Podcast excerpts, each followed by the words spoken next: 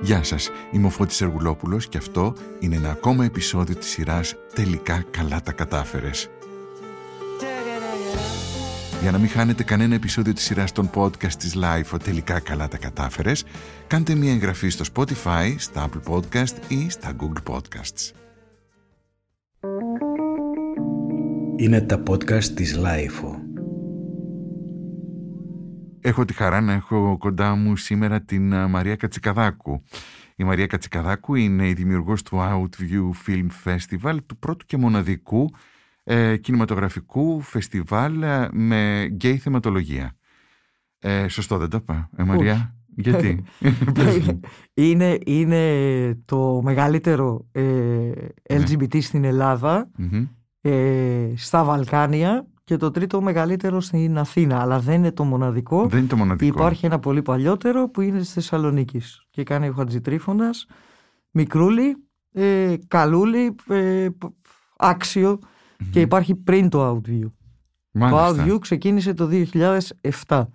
Και αυτή τη στιγμή ειλικρινά είναι το μεγαλύτερο LGBT των Βαλκανίων και το μεγαλύτερο της Ελλάδος. Αλλά η ε, ε. περηφάνεια μου είναι ότι είναι το τρίτο μεγαλύτερο της Αθήνας.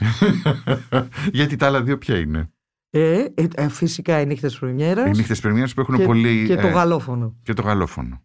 Mm-hmm. Αλλά αναφέρονται ως uh, gay film όχι, festival. Όχι, εννοώ ότι είναι το τρίτο μεγαλύτερο film festival της Α, εντάξει, εντάξει. Νομίζω σε, σε gay θεματολογία.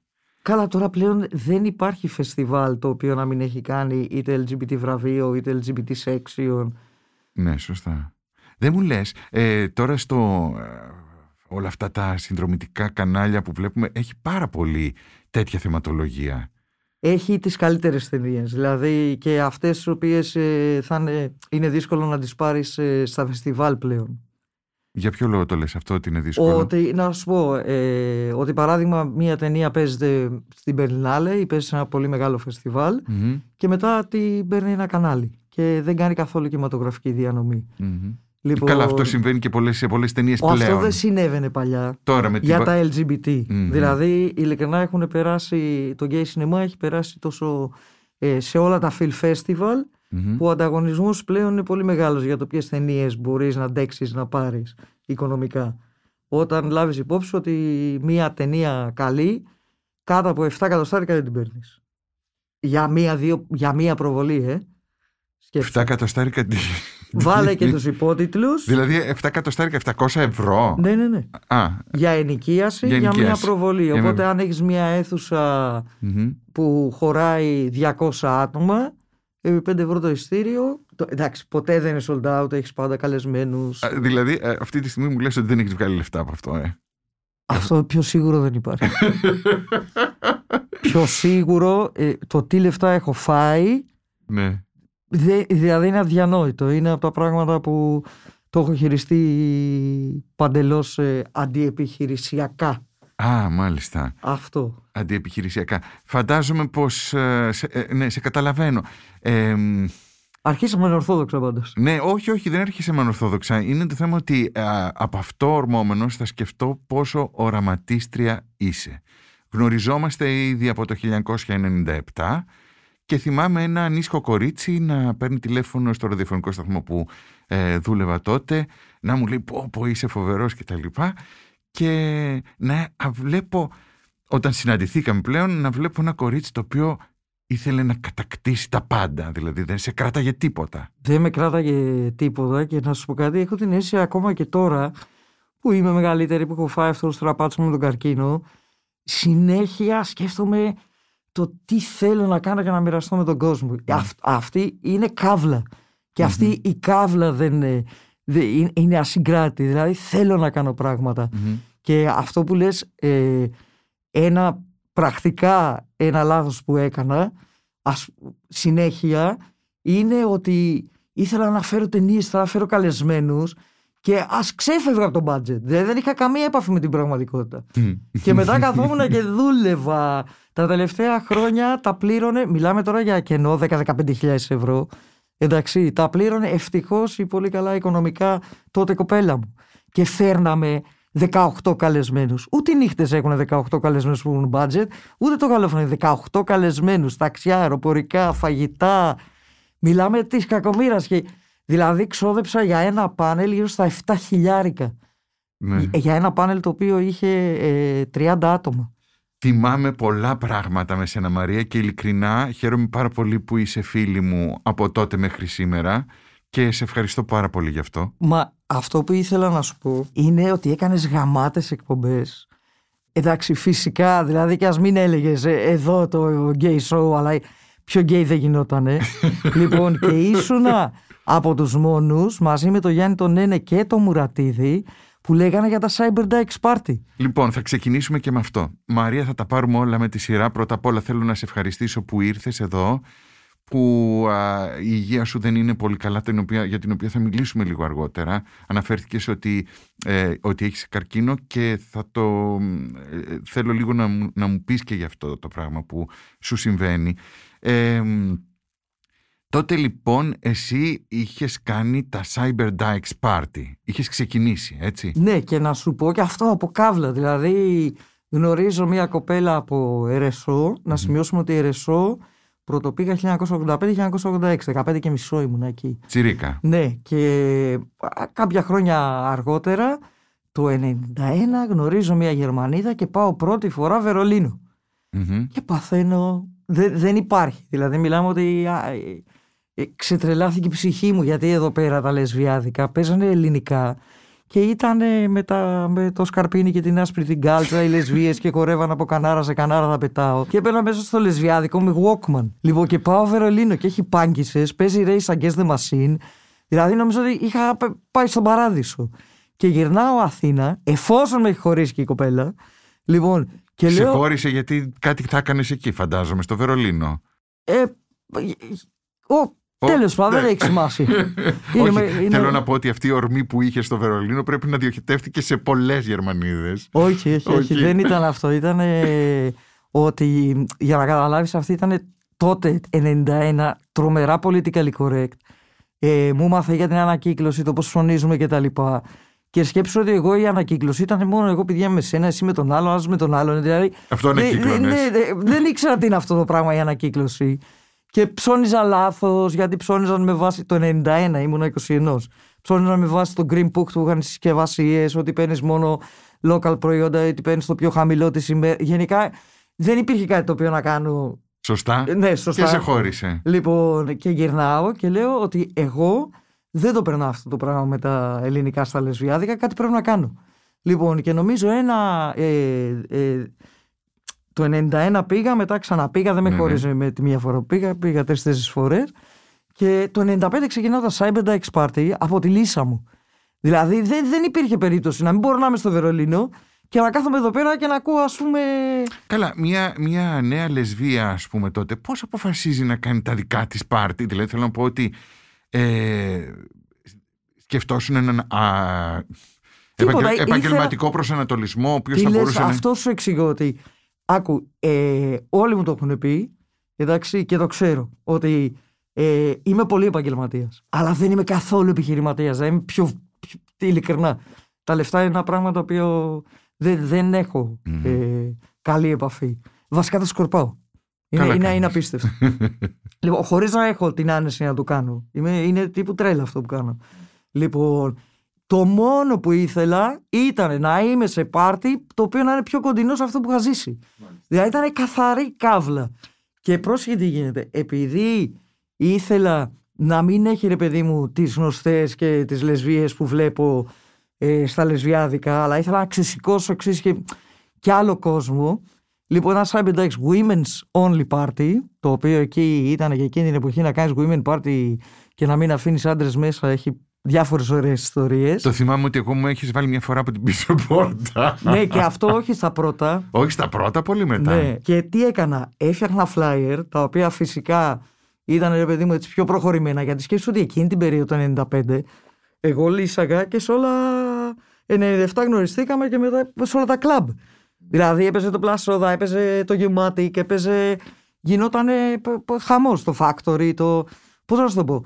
Και δεν υπήρχε τίποτα το οποίο να ήταν για λεσβείες, οπότε γενικά ακολούθησα εκεί που πήγαινα να είναι το ίδιο, αλλά να είναι για λεσβείες, να είναι women only. Μμμ. Λοιπόν, ε, και τύπονα flyer τα οποία αισθητικά ήταν αρκετά προκλητικά, θα μπορούσε να πει. Όχι, βασικά καθόλου, αλλά λέμε Ναι, τώρα. Για... εντάξει. Λοιπόν, και πήγαινα και μοίραζα κάθε μέρα στις πλατείες, σε όλες τις πλατείες, flyer.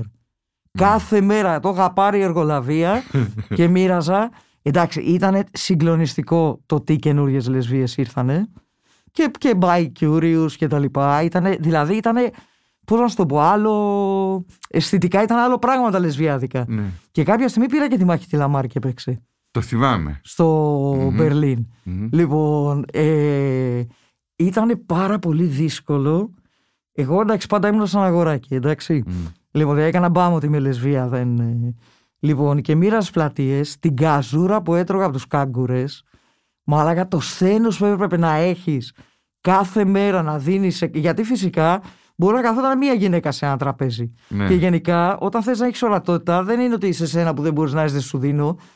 Μάθε το να το κουτσομπολέψεις και μπορεί να τα ακούσει και καμία άλλη γυναίκα. Μοίραζα, μοίραζα, μοίραζα. Έβγαζα 20.000 Και τι, στην flyer. δεύτερη- στου, σου λέγανε διάφορα; Είσαι καλά. Μμ. Εντάξει, το πιο κλασικό που είναι και εύκολη απάντηση είναι με άντρα έχεις πάει. Το Μμ. πιο κλασικό. Και ξέρεις, είχα τις ατάκες έτοιμες. Εσύ έχεις πάει; Λοιπόν, και ξέρεις, γενικά έπρεπε να έχω ατάκες, έπρεπε να κερδίζω. Ήταν σαν να έπαιζα κάτι με σκορ, ρε παιδί μου. Γιατί έπρεπε να τους κάνω να γελάσουν και να τρώγε τάπα ο βλάκας που έλεγε αυτά. Σε Δηλαδή- ιντριγκάριζε όμως αυτό το πράγμα σε μια. Να σου πω έτσι. κάτι, δε- δεν έχεις ιδέα. Το, δηλαδή το, το τι χήμαρος ήμουνα και έβγαινα και μοίραζα. Αλλά το πιο ωραίο ήταν όταν ερχόταν η Μαρία η μικρή, μια κοπέλα και μοιράζαμε μαζί.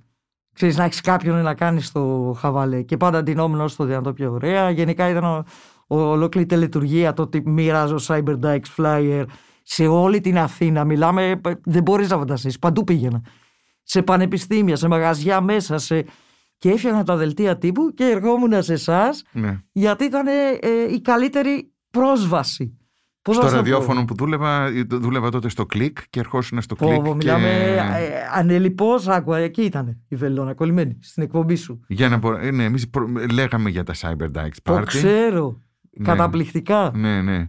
Πίστευες ότι θα αλλάξεις τον κόσμο, Μαρία; Εγώ πιστεύω ότι τον έχω αλλάξει. Τον έχεις αλλάξει. Εγώ πιστεύω έχω βάλει, όχι λιθαράκι, έχω βάλει μια κοτρόνα.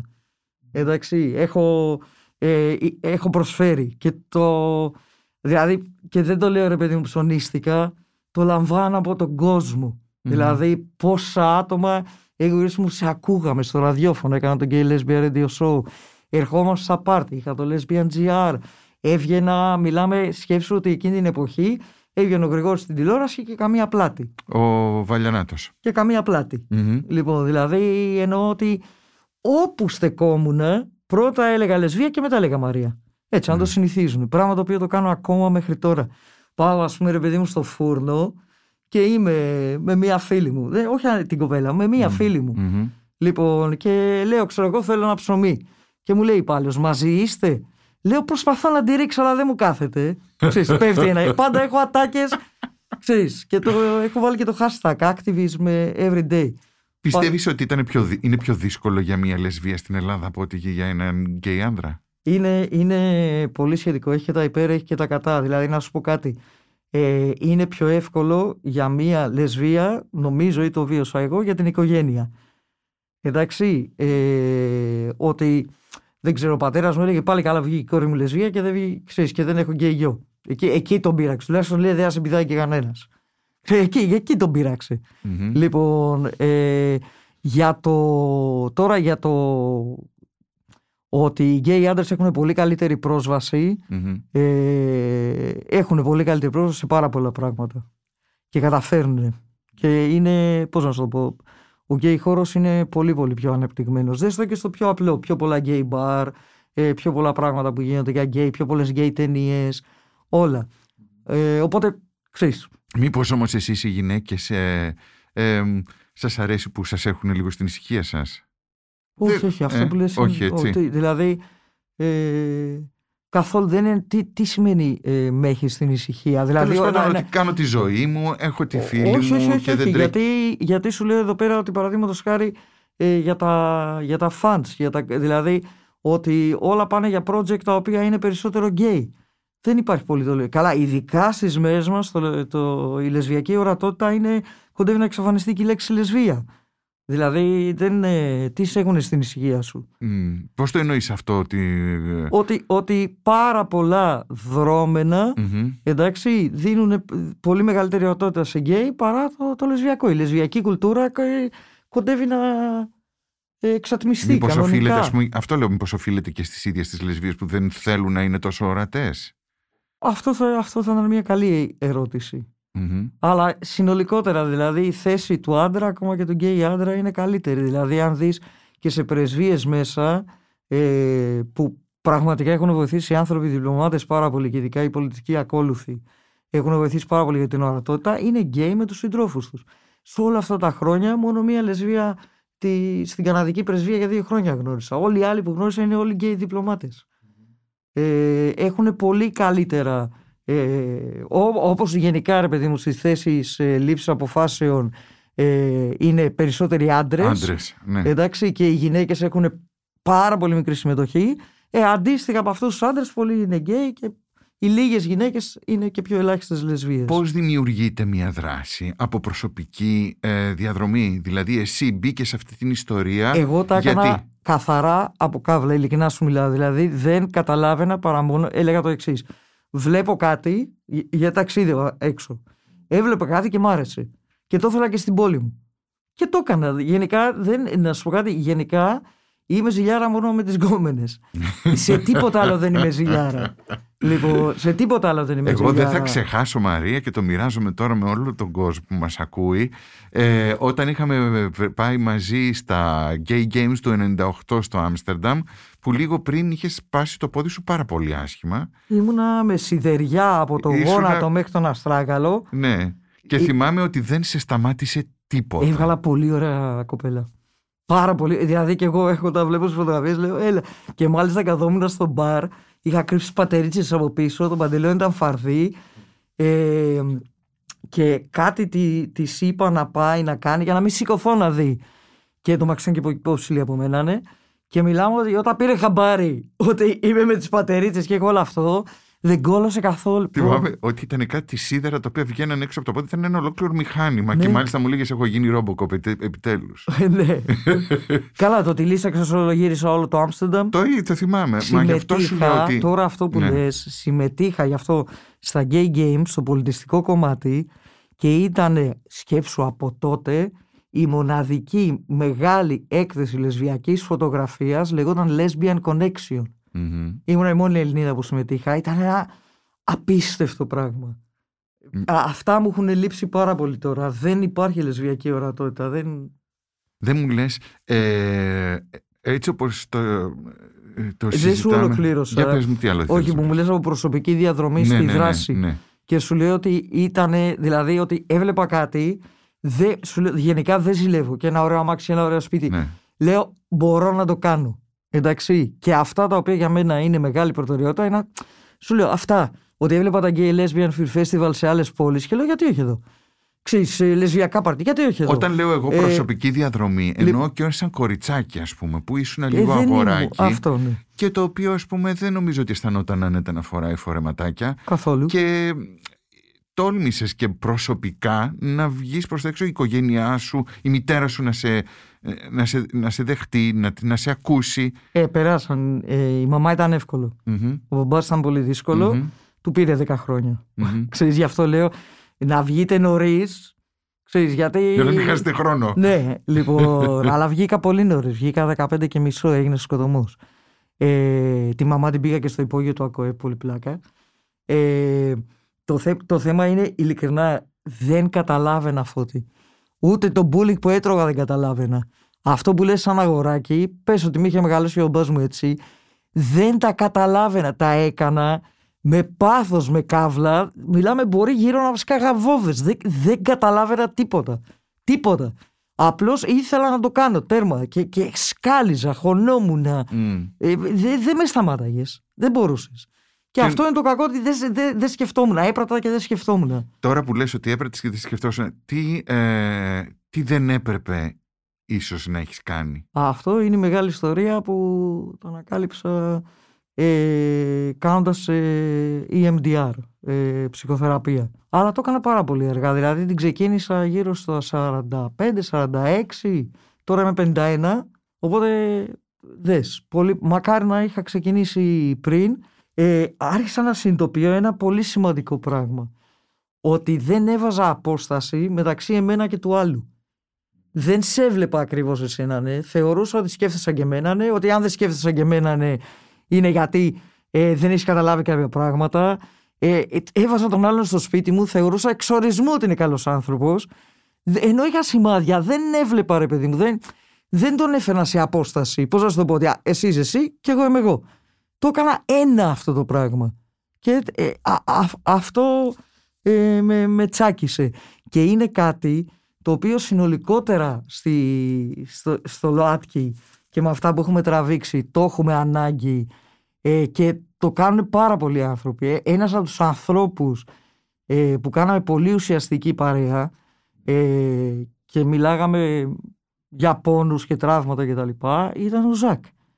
Εντάξει. Ο Ζακ ο Κωστόπουλος. Ναι. Λοιπόν, ε, και λόγω ηλικίας, ρε παιδί μου, γενικά με έβρισκε λίγο στο καταφυγιάκι και ερχόταν σπίτι με το που αισθανόταν απειλή ή κάτι και ήθελε να ηρεμήσει. Ερχόταν, κάθονταν μία-δύο μέρες, ξέρεις να ηρεμήσει.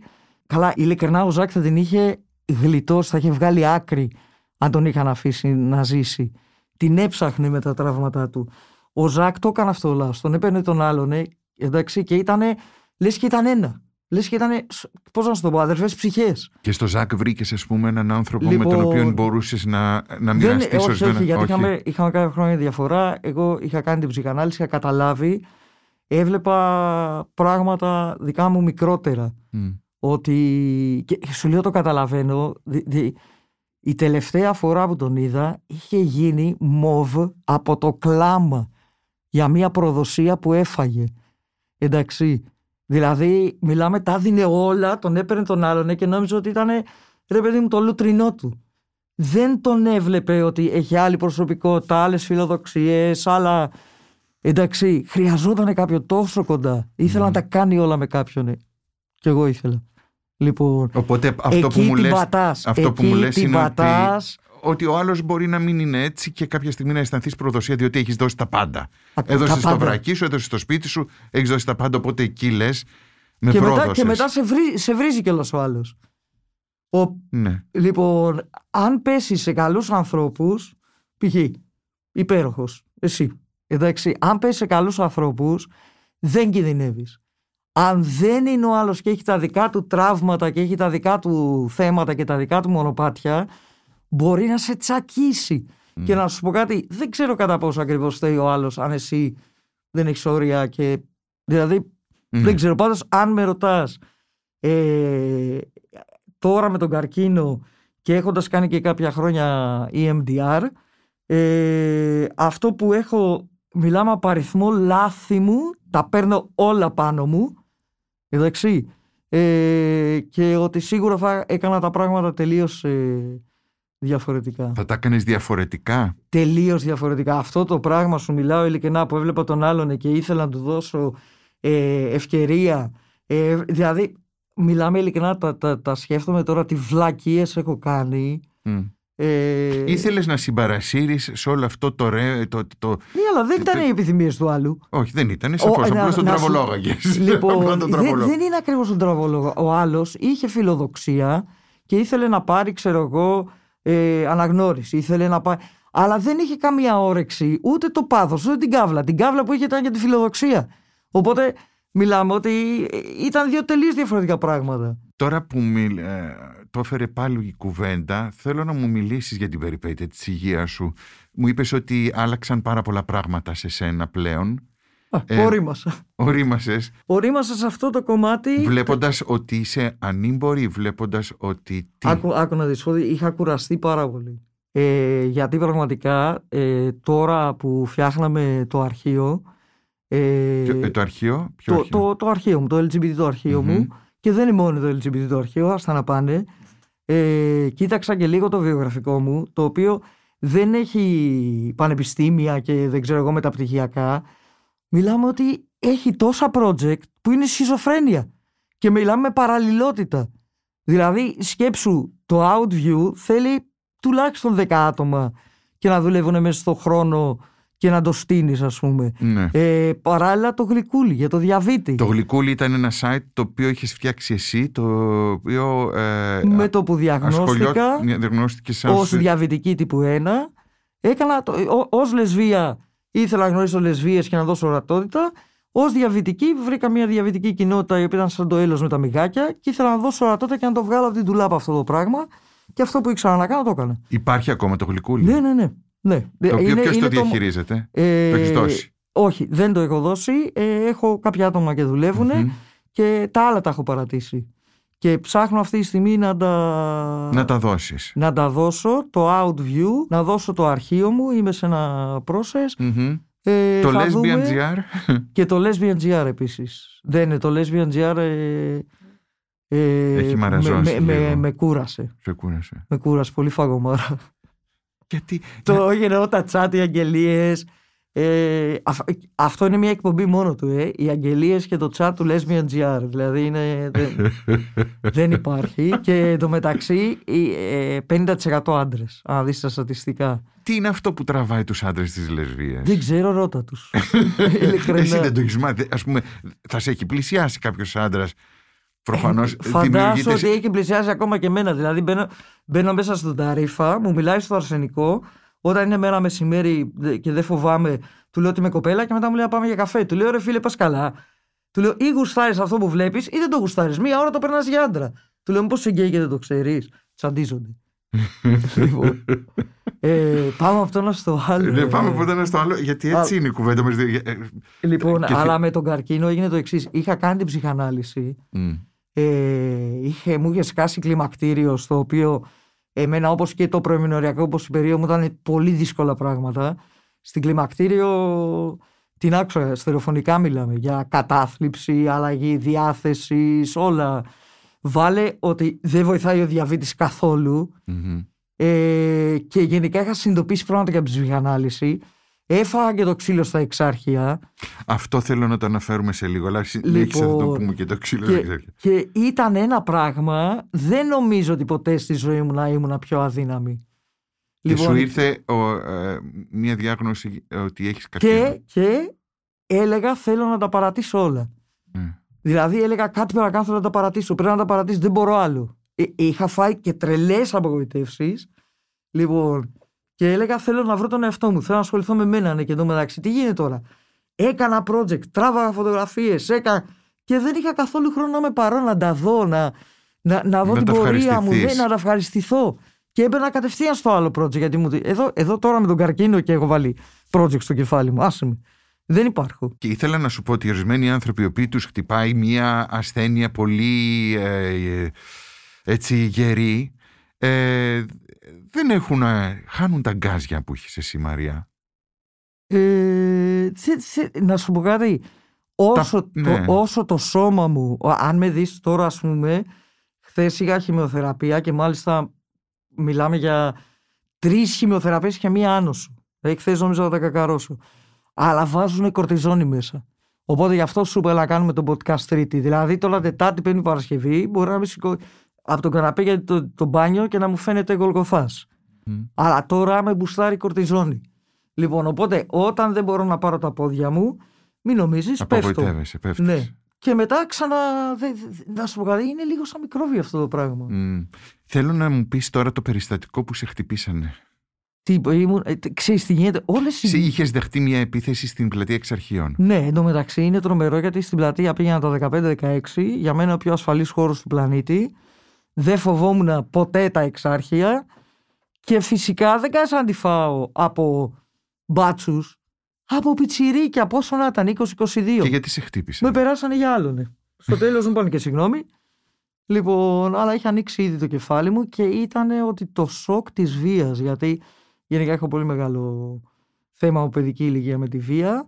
Ε, και ήμουνα σε πάρα πολύ κα- κακή περίοδο. Το ότι σε Εκεί μου χτυπήσανε συμβήσαν- χωρίς συνέβησαν όλα. λόγο ε, μέσα σε, μια, σε ένα μέρος που αισθανόσουν ασφαλής και ήρθε Πέσανε, μια... μιλάμε πάνω μου. Μμ. οχτώ άτομα, μου φέρανε και το τραπέζι στο κεφάλι, είχαν και σιδερογροθιά, δηλαδή ήταν θαύμα ότι δεν έπαθα κάτι Και χειρότερο. αυτό γιατί έμοιαζες με αγόρι; Ναι, από πίσω. Εν τω μεταξύ, Και σε πέρασαν για κάποιον άλλον. Όχι ότι επειδή ήσουν λεσβία που έμοιαζε Τίποτα, με τίποτα, αγόρι. τίποτα. Δεν σε Αυτό, πήραν- αυτό είπανε. Ναι. Αφού ρε μαλάκα μου στείλανε μετά ένας, να μην πω, από το νοσρότος και μου λέει Ε, αντί είναι σαν φαίνεσαι σαν κοπέλα. Ο... Δηλαδή είμαι στη φάση, τι λέει ρε φίλε, έχω αγωνιστεί όλη μου τη ζωή και. Ε, α- Άσε, μιλάμε για. τε- Τρελάθηκα, αλλά το σοκ ήταν πάρα πολύ μεγάλο. Το σοκ ήταν.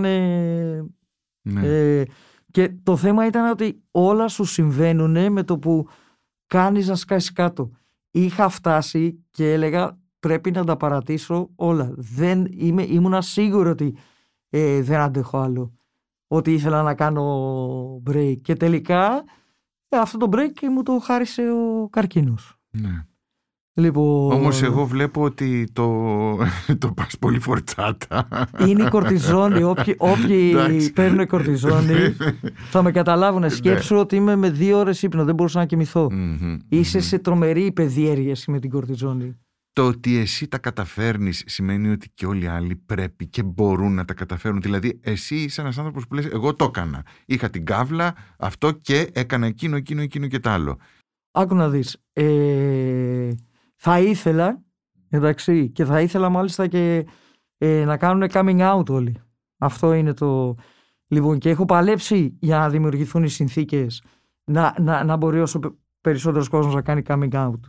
Έχει παλέψει και το με- κίνημα. Ότι γι' θυμάμαι αυτό. ότι μου το έλεγες πάντα αυτό και πάντα το αναφέρω ότι εσύ με έκανες να σκεφτώ να κάνω coming out. Ξέρεις τι έγινε τώρα και πρέπει να σου πω, επειδή ακριβώς πρέπει να σου το πω, ε, έχω πιο πολύ ευαισθησία. Έβαλα και τα κλάματα, μου στέλνει ένα άτομο του τύπου ε, νιώσω περήφανη για μένα, θα κάνω coming out. Ένα άτομο το οποίο 25 χρόνια έβαζε μέχρι και τρικλοποδιές, μου σκίζε μέχρι και τα flyer. Ε, είχε όλη την άνεση να κάνει coming out, είχε το προνόμιο να κάνει coming out και δεν πειράζει, μην κάνεις ρε φίλε, πάρ το χρόνο σου, πά, όποτε θες βγες. Λοιπόν, αλλά ειλικρινά είμαι σε μια περίοδο που περίμενα να πει ένα ευχαριστώ. Με την έννοια ότι έχουν παλέψει οι άνθρωποι για να φτάσεις 25 χρόνια μετά να είναι λίγο πιο safe και να αποφασίζεις να κάνεις. Εντάξει, είναι πολύ σημαντικό να διατηρήσουμε ε, τη, τη συλλογική μας μνήμη, την ιστορία του LGBT. Και είναι από τα πράγματα τα οποία το, με τη διάγνωσή μου το πρώτο που έβαλα είναι πού θα δώσω το αρχείο μου. Εντάξει. Μμμ. Λοιπόν, και μετά μίλαγα με τον Παναγιώτη τον Ευαγγελίδη Μμμ. και μου λέει και εγώ που θα το δώσω. Ο Παναγιώτης μίλαγε με τον Βαγιανάτο, λέει και εγώ που θα το δώσω. Τα αρχεία του Πολ Σοφιανού που πήγανε, τα αρχεία του Βαγγέλη του Γιανέλου που πήγανε. Εντάξει, είναι η ιστορία, είναι η μνήμη μας. Είναι πολύ σημαντικό.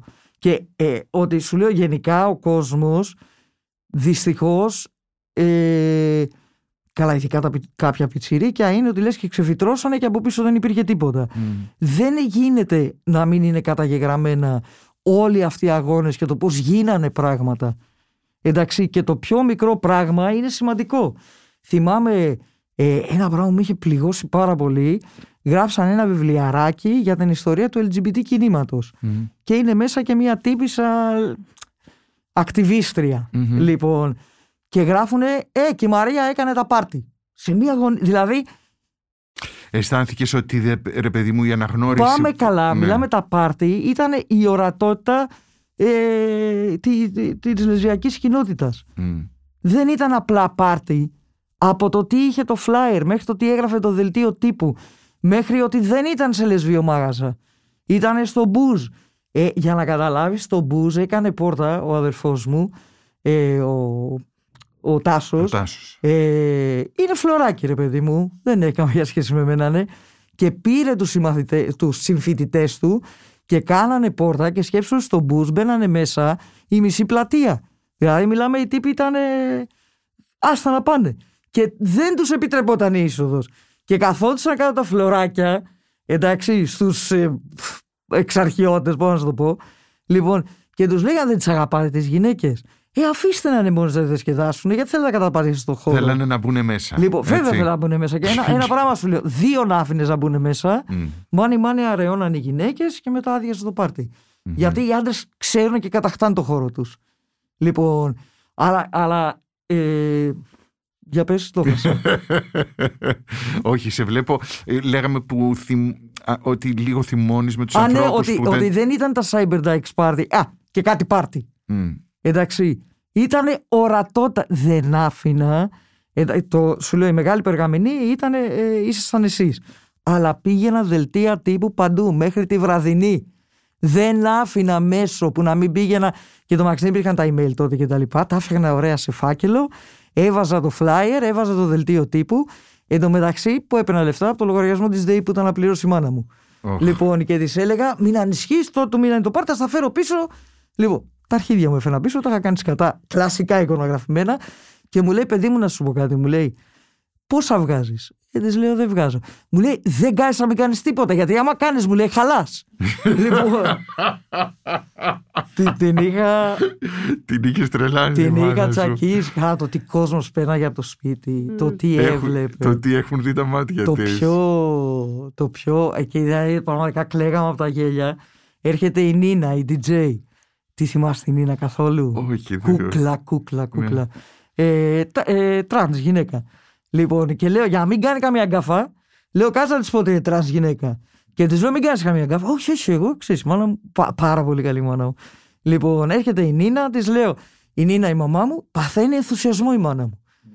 Τι όμορφη! Πρέπει να σε δει ο γιος μου. Δε- Μιλάμε, ξέρεις την άκουγα, λέω εντάξει. Λοιπόν, και κάποια στιγμή της λέει και το καταπληκτικό, της λέει Νίνα από το Κατερίνα. Της λέει Όχι, από το Άκης. της λέω ρε μαμά. Μιλάμε, ηλικετέ η μάνα μου είναι. ε, αλλά πέρναγε, περνάγαν κάποια άτομα και χτυπάγανε να βρούνε τη μάνα μου Ναι. να καθίσουν να μιλήσουν. Μα τη θυμάμαι και εγώ και τη μαμά σου πάρα Εσύ, πολύ. εσύ γνώρισες και τη γιαγιά, ρε. Και τη Πρόλαβες γιαγιά. και τη γιαγιά. Και τη γιαγιά. Τη γιαγιά. Όντως ήταν ένα σπίτι αυτό που ε, μπαίναμε, ε, πα- βάραγαμε το κουδούνι και μπαίναμε, ανεβαίναμε. Δεν, είχε, Ναι. δεν είχαμε κανένα συγκρατημό ότι μπορεί να είναι και οι γονείς σου μέσα, η η μάνα σου, μαμά, α πούμε. η και η- μαμά έλεγε το εξής, γιατί τι γίνεται; Ερχόντουσαν φίλοι για να φύγουμε. Ναι.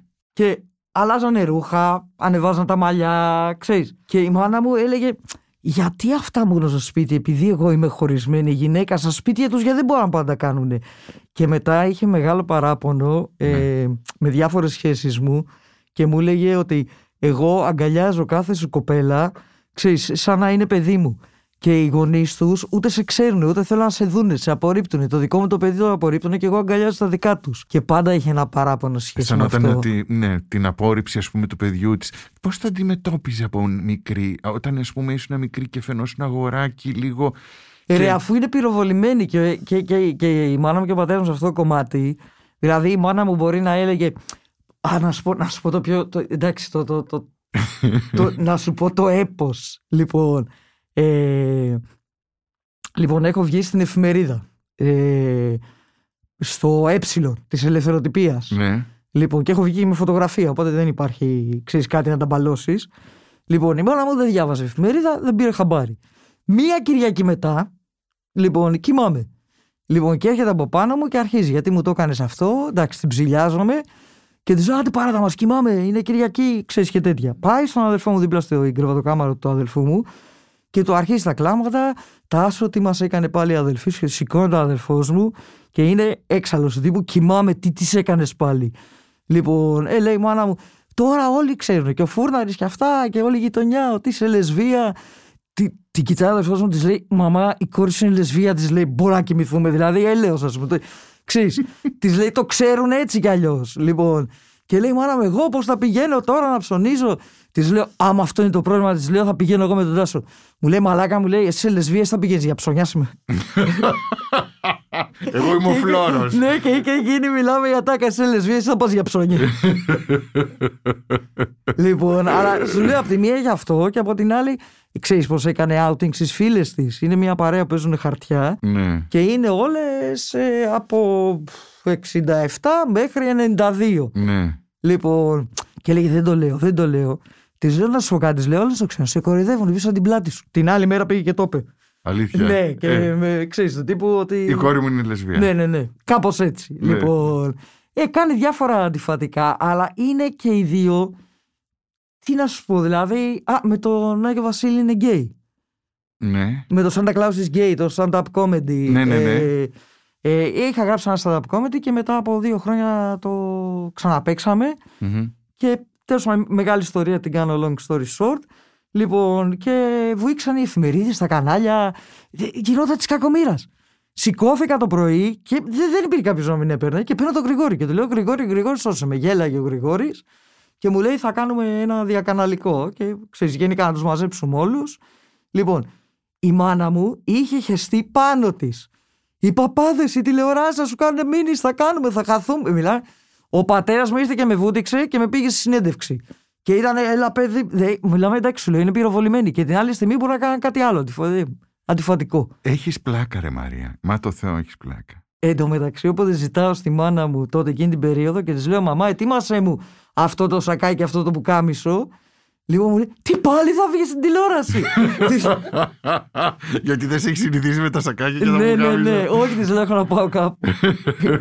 Τρόμος να βγει το παιδί της στην τηλεόραση. Πάντως να σου πω, ε, δεν, ε, αυτό που έλεγες και πριν ότι ε, μ, ορισμένοι άνθρωποι δεν- φαντάζονται δεν έχει γίνει τίποτα πριν από αυτούς ε, και ορισμένοι φαντάζονται ότι ε, οι άνθρωποι που έχουν το στένος να βγαίνουν και να κάνουν ένα coming out ε, ότι δεν έχουν ματώσει στη ζωή τους ενώ Είσαι καλά. Σου λέω, ο πόνος μου βγήκε με την ψυχανάλυση γιατί σου λέω τα έγραφα, δηλαδή ό,τι μπουλ και κακοποίηση έχω φάει δεν τα είχα βάλει μπροστά, τα είχα κρύψει. μμμ, Δηλαδή αυτό που έπαθα, ε, ήμουν στο, παραμιλούσα στο δρόμο. Ειλικρινά δεν έχω ξαναπάθει δύο πράγμα. μμμ. Μου μίλησες και για την Ερεσό, μου μίλησες, ε, θέλω να μου πεις έτσι, η διαδρομή Ερεσός Αθήνα επαρχία στην Ελλάδα έχει πολύ μεγάλη διαφορά. Κοίτα, από επαρχία δεν έχω την παραμικρή, δηλαδή ε, και μάλιστα είναι κάτι το οποίο τον γκρινιάζω, λέω ρε παιδιά μια γιαγιά, ένα, ένα σπιτάκι πέτρινο, κάτι. Είναι τρεις γενιές και ο, από την πλευρά του παππού και από την πλευρά Τι του δεν μπαμπά. έχει σχέση με την επαρχία και δεν, Καμία, καμία. Και δεν είχαμε μια γνωρίζεις. κοπέλα Ναι, για πες μου. ε, πολλά χρόνια και η οποία ήταν από Τρίπολη. Και μου έλεγε ότι γιατί δεν μπορεί να το πει. Και Γιατί; είχα φτάσει σε ένα σημείο και δεν την πίστευα. Δηλαδή λέω ότι είναι λίγο και δικό σου θέμα. Δεν είναι. Λοιπόν, με έχουν καλέσει στην κριτική επιτροπή του φεστιβάλ του Τελαβίβ, του Gay Lesbian και γυρνάω από το Τελαβίβ και στο αεροπλάνο μέσα και στο Gate και στο, σε όλη την πτήση έχει 30-40 από την Τρίπολη που είχαν πάει Ιεροσόλυμα. Μμμ. Και έχω πάει προσωπικό στοίχημα μέσα μου ότι θα κάνω τουλάχιστον έναν από αυτούς να με συμπαθήσει. Μμμ. Όταν κατέβηκα το αεροπλάνο και ήρθε και με πήρε, την αγκάλιασα, είχα βάλει τα κλάματα και της λέω τώρα σε καταλαβαίνω. Το τι καραγκιαζιλίκια έκανα, το τι τους κέρασα, το τι υποχώρηση λεκτική έκανα. Δεν βγήκα ρε παιδί μου καραμπινάτα ως λεσβία και αυτό που, που κάνω. Σχεδόν κοντά να το παίξω και straight. Αλλά δεν μασάνε, μόνο από την εμφάνιση είμαι αειδιαστική για αυτούς. Μαλάκα, η, μου, συγγνώμη, η μούρη τους έγραφε αηδία, Σε μίσος μισό. απέναντι. Ναι. Πώς το αντιλαμβάνεσαι ότι ορισμένοι άνθρωποι μισούν τόσο πολύ έναν συνάνθρωπό τους επειδή είναι τόσο αλλιώς. Διαφορετικός. Ναι, μου Ναι, κάνει δε- πολύ δεν, μεγάλη το, διαφορά. άκου, δεν το αντιλαμβάνομαι. Αν δεν ζούσα αυτό το πράγμα, σου μιλάω ειλικρινά, δεν την πίστευα. Δεν την πίστευα, γιατί δεν, δεν έχω τριβεί με αυτό το Πιστεύεις πράγμα. ας πούμε ότι η ελληνική επαρχία έχει ένα θέμα το οποίο ε, κάνει τον κόσμο να μένει πίσω και να κρατιέται; Είσαι, είσαι καλά. Αυτό Ε, ήταν αν- τρόμος. Μμ. Αυτό ήταν τρόμος. Δεν ξέρω τι θα έκανα αν ήμουν από άλλη οικογένεια στην επαρχία. Δεν, δεν, δεν, δεν μπορώ να... Μμμ. Είναι, α, μιλάω αυτό το πράγμα, σου λέω ακόμα στο λέω και ανατριχιάζω, γιατί ρε παιδί μου είμαι καταφερτζούλη και πήγαινα και με τα νερά τους και δηλαδή, δε, δε- παιδί μου, μόνο η εμφάνισή μου, δεν χρειαζόταν καν να μιλάω, τίποτα. Τίποτα, μέχρι συμφωνούσαμε μαλακίες μαζί τους, δεν υπήρχε περίπτωση να τους πάρεις, όχι χαμόγελο. Του τύπου εντάξει, αν μπορούσαν να με σκοτώσουν, αηδίαζαν, με βλέπανε και αηδίαζαν. Δεν, δεν το έχω νιώσει αυτό το πράγμα. Ποιοι ήταν οι πρότυπά σου Μαριά. ειλικρινά αυτό το να με οδηγήσει κάποιος και τέτοια δεν παίζει. Το τιμόνι εδώ. Δεν, ε, δηλαδή, πάντα έλεγα θέλω να μαθαίνω, θέλω να εξελίσσομαι, θέλω να βουτάω, να μαθαίνω, ε, ξέρεις, και αλήθειες μέσα μου, θέλω να γίνω καλύτερος άνθρωπος. Δεν είχα ποτέ πρότυπο και, πα- και έχω, και έχω ε, πρότυπα ανθρώπους για τα κομμάτια που έχουν κάνει πάρα πολύ καλά Και λέω τι ωραία και αισθάνομαι καμάρι και περηφάνεια, ας πούμε. Μμμ, μμμ. Λοιπόν, α, δεν έχω σου λέω το πρότυπο με την. ε, φαντάζομαι την έννοια που ρωτάς. Και μάλιστα όταν είδα.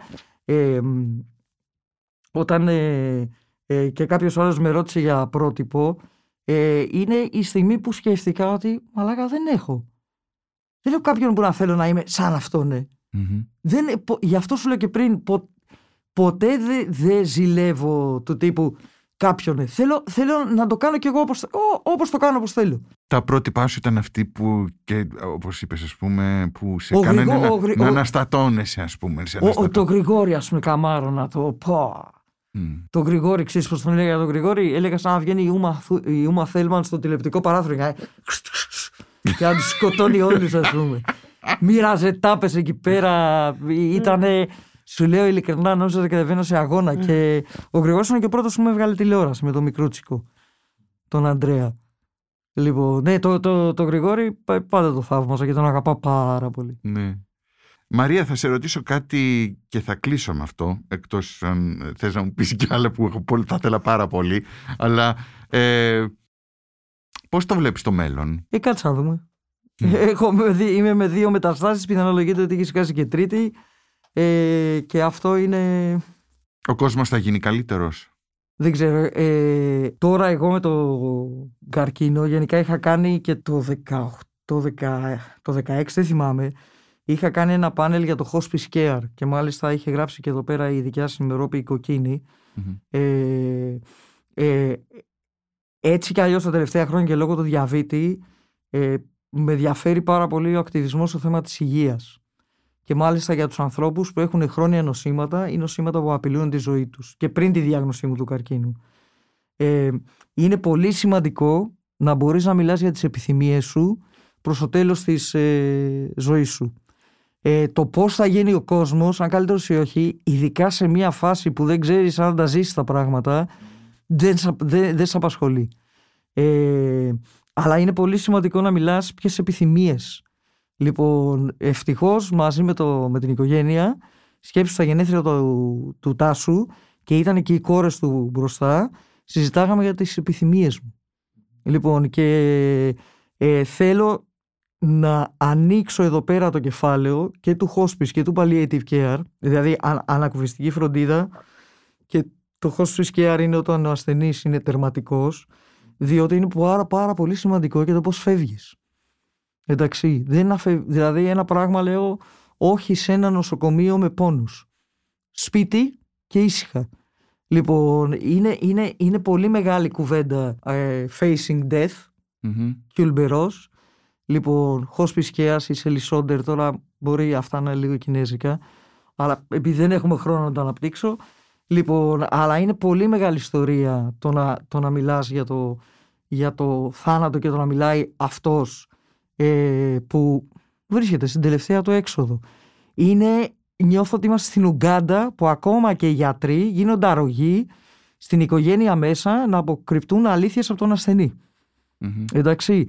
Λοιπόν, ο ασθενής πρέπει να ξέρει. Και ας πούμε, θυμάμαι ένας πατέρας έκρυψε από τα παιδιά του ότι η μάνα ήταν σε τελικό στάδιο και πέθανε. Και υπάρχει τέτοια οργή στα παιδιά ότι δεν πρόλαβαν να την αποχαιρετήσουν. Λοιπόν, και τα κρύβαν και οι ίδιοι γιατροί. Είναι βοηθοί στο. Δηλαδή, εδώ στην Ελλάδα είμαστε λίγο. Λοιπόν, θέλω να το ανοίξω αυτό το θέμα. Το ένα πράγμα είναι ότι αυτοί οι οποίοι φροντίζουν τον ασθενή πρέπει να έχουν υποστήριξη και πρέπει να έχει και ο ασθενής υποστήριξη. Δεν είναι, ε, ε, ε, είναι σχιζοφρένεια το ότι φλερτάρεις με το θάνατο. Εντάξει, ότι αυτή είναι η ζωή σου. Δεν θα κάνεις από εδώ και πέρα. Είναι, είναι όταν ε, πιστεύεις στα θαύματα, προσπαθείς να έχεις πίστη, κάνεις ό,τι να κάνεις, αλλά δεν φεύγει από το κεφάλι σου. Ό, όταν σου λένε, ας πούμε, τον πνεύμονα, πεθαίνουν κάθε μία ώρα στην Ελλάδα ένας άνθρωπος από καρκίνο του πνεύμονα. Αν έχω κάτι να φωνάξω, είναι όσοι καπνίζετε να πάνε να κάνετε χθες μία αξονική. Χθες. Είναι τα ποσοστά αδιανόητα.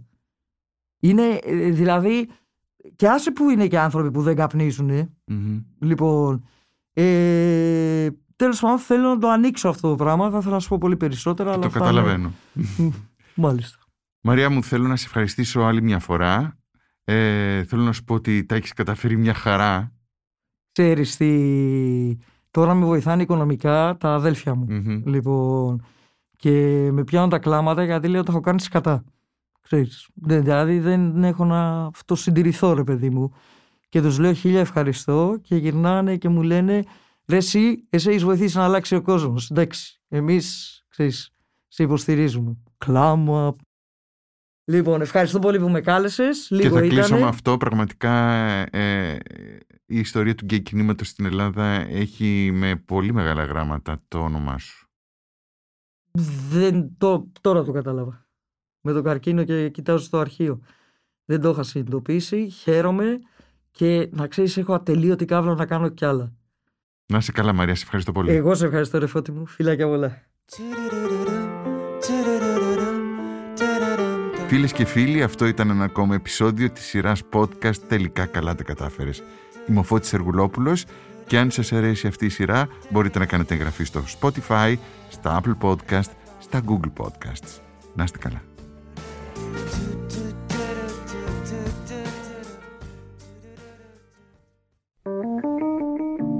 Είναι τα podcast της Λάιφο.